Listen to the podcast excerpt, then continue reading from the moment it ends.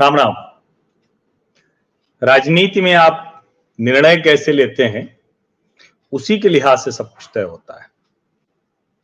और महाराष्ट्र की राजनीति में शरद पवार और उद्धव ठाकरे के हर निर्णय को देवेंद्र फडणवीस ध्वस्त कर दे रहे हैं।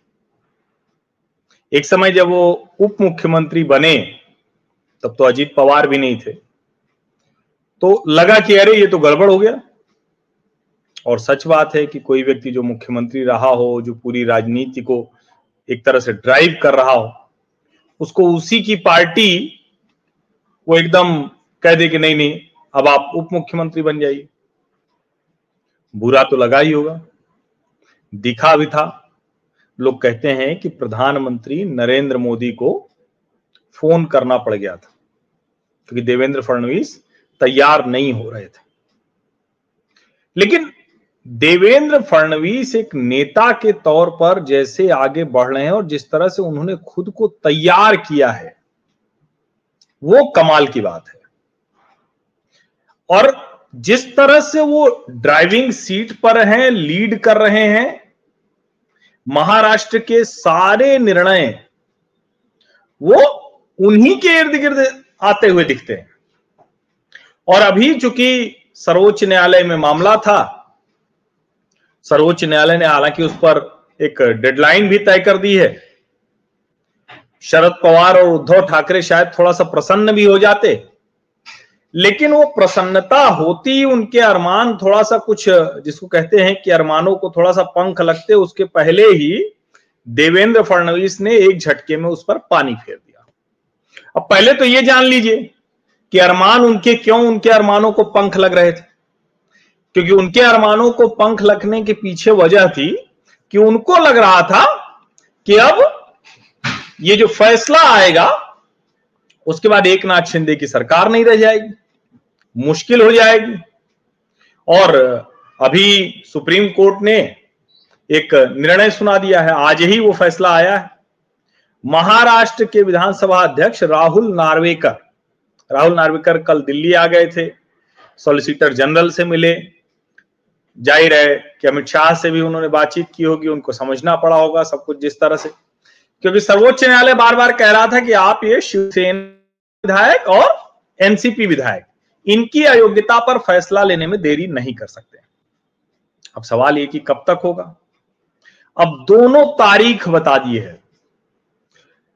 सर्वोच्च न्यायालय ने कहा, सर्वोच्च न्यायालय मतलब जो पीठ थी, उस पीठ में मुख्य न्यायाधीश खुद थे डीवाई चंद्रचूड़। न्यायमूर्ति जेबी पारदीवाला और न्यायमूर्ति मनोज मिश्रा।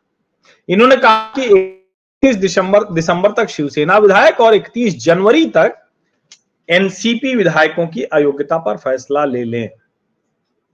अब ये सुनील प्रभु बनाम स्पीकर महाराष्ट्र विधानसभा।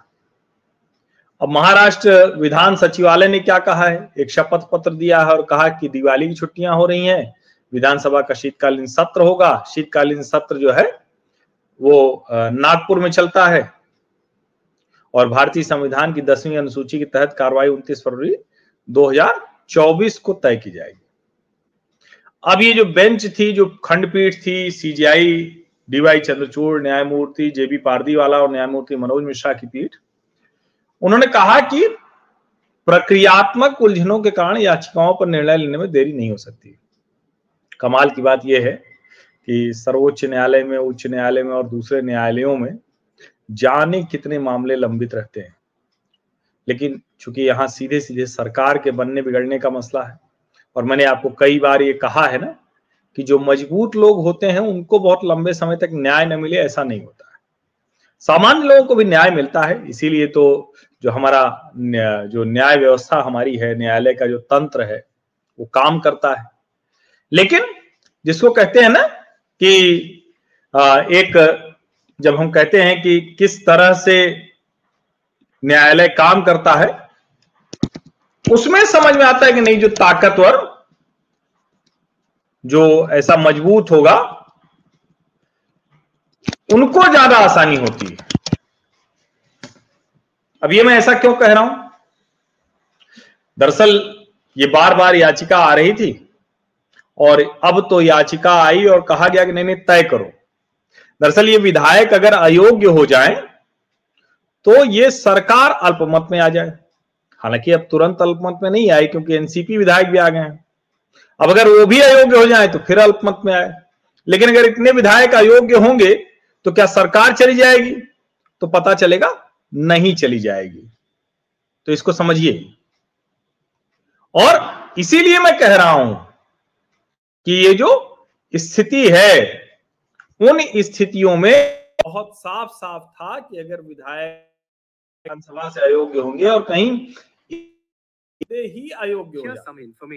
असली बात समझिए कहीं एक नाथ शिंदे ही अयोग्य हो जाते हैं तब तब क्या करेंगे? तब तो फिर ज़ाहिर है वो मुख्यमंत्री नहीं रह जाएँगे। अब ऐसे में देवेंद्र फडणवीस के लिए तो खुशी की बात हो सकती थी। कि भाई वो मुख्यमंत्री बन जाएँगे। ये भी खुशी की बात हो सकती थी कि भाई जो सारा झगड़ा है, वो लड़ाई है, वो फ़िलहाल तो खत्म हो जाएगी। लेकिन देवेंद्र फडणवीस नेता हो गए आप चाहे जो कहिए। उप मुख्यमंत्री बनने के बाद वो जिस तरह से व्यवहार करना है, जिस तरह से उन्होंने शरद पवार को कहा था कि अब देखिएगा क्या होता है बम फोड़ना और कैसे क्या क्या चीज़ें चलेंगी। वो करके उन्होंने दिखाया। अभी राजनीतिक तौर पर वही लीड लेते हुए दिख रहे हैं, बहुत स्पष्ट तौर पर दिख रहे हैं। और अब उन्होंने ये निर्णय तो आज आया है, कल ही उन्होंने ऐलान कर दिया था। ये आज कहा गया ना कि 31 दिसंबर और 31 जनवरी तक शिवसेना और एनसीपी के एमएलए का, विधायकों का वो तय करें। देवेंद्र फडणवीस ने कल ही कह दिया कि अगर डिसक्वालिफाइड हो गए, देवेंद्र फडणवीस ने कहा कि अगर एक नाथ शिंदे अयोग्य भी हो गए तो भी वो मुख्यमंत्री रहेंगे।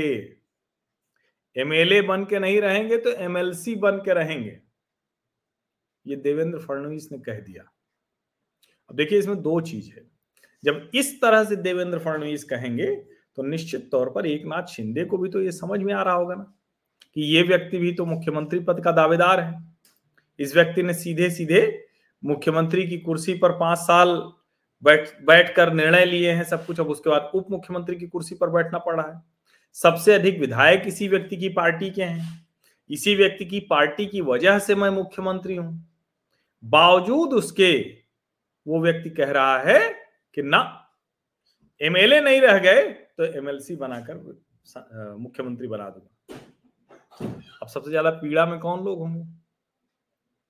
सबसे ज़्यादा पीड़ा में होंगे शरद पवार और उद्धव ठाकरे। तो एक तरह से देवेंद्र फडणवीस ने फिर से एक झटके में ढेर कर दिया। ये जो महाराष्ट्र की राजनीति के बड़का खिलाड़ी लोग थे तो फडणवीस के सामने फिर पवार, उद्धव, ढेर। छोटी बात नहीं है। महाराष्ट्र की राजनीति इस तरह से बदल जाएगी। ये किसी ने सोचा नहीं था। समझिए।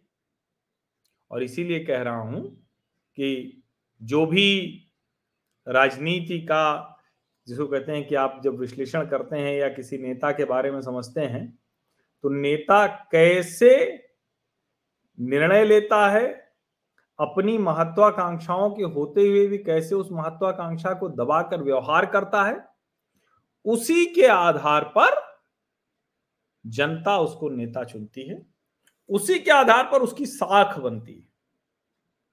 शायद यही वजह है कि देखिए उप मुख्यमंत्री रहते हुए भी वो मुख्यमंत्री से ज़्यादा ताकतवर दिखते हैं। और एक नाथ शिंदे को भी लगेगा कि भाई अजीत पवार आए हुए हैं, पहले दिन से ही मुख्यमंत्री बनूँगा मुख्यमंत्री बनूँगा, ये अफवाह फैला रहे हैं उनके लोग। वो खुद भी ये कहते हैं। लेकिन देखिए, देवेंद्र फडणवीस जिसके सबसे ज़्यादा विधायक हैं, वो नहीं कह रहा है। तो ये उनको भी समझ में आ रहा होगा। और जो शिवसेना के विधायक है, जिनकी योग्यता पर तलवार लटकी हुई है, उनको भी समझ में आ रहा होगा कि इस पार्टी के साथ रहेंगे तो हमारा राजनीतिक भविष्य बेहतर होगा। ये भरोसा जो होता है, ये बहुत बड़ा होता है। शरद पवार और उद्धव ठाकरे। ये दोनों जो भी राजनीति करते रहे हो, उद्धव ठाकरे तो वैसे भी कोई बहुत नेता के तौर पर बहुत वैसे नहीं रहे, लेकिन शरद पवार तो रहे। अब उनको लग रहा होगा कि ये देवेंद्र फडणवीस, लेकिन मैं ये कहूँगा कि शरद पवार साहब ने बहुत अच्छी राजनीतिक ज़िंदगी जी है, उनके अच्छे बुरे पहलू पर चर्चा छोड़ दीजिए, वो तो मैं करता ही रहता हूँ। ताकत के साथ जिए इस वक्त भी वो लड़ रहे हैं तो हर वक्त समय होता है। तो अभी उगता सूरज तो देवेंद्र फडणवीस लेकिन उद्धव ठाकरे के लिए ज़रूर कहूँगा कि निर्णय लेने में उन्होंने बहुत सी गलतियाँ की। ढाई वर्ष के मुख्यमंत्री तो हो गए।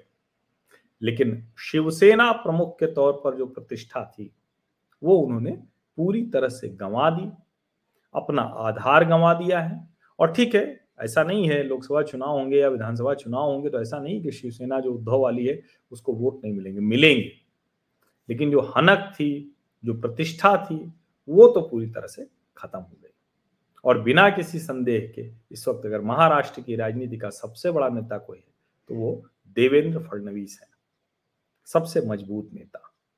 पैन महाराष्ट्र, एक मज़बूत निर्णय लेने वाला और सारी इच्छा आकांक्षा महत्वाकांक्षा के बावजूद अपने आप को नियंत्रित करके चलने वाला। बहुत बहुत धन्यवाद।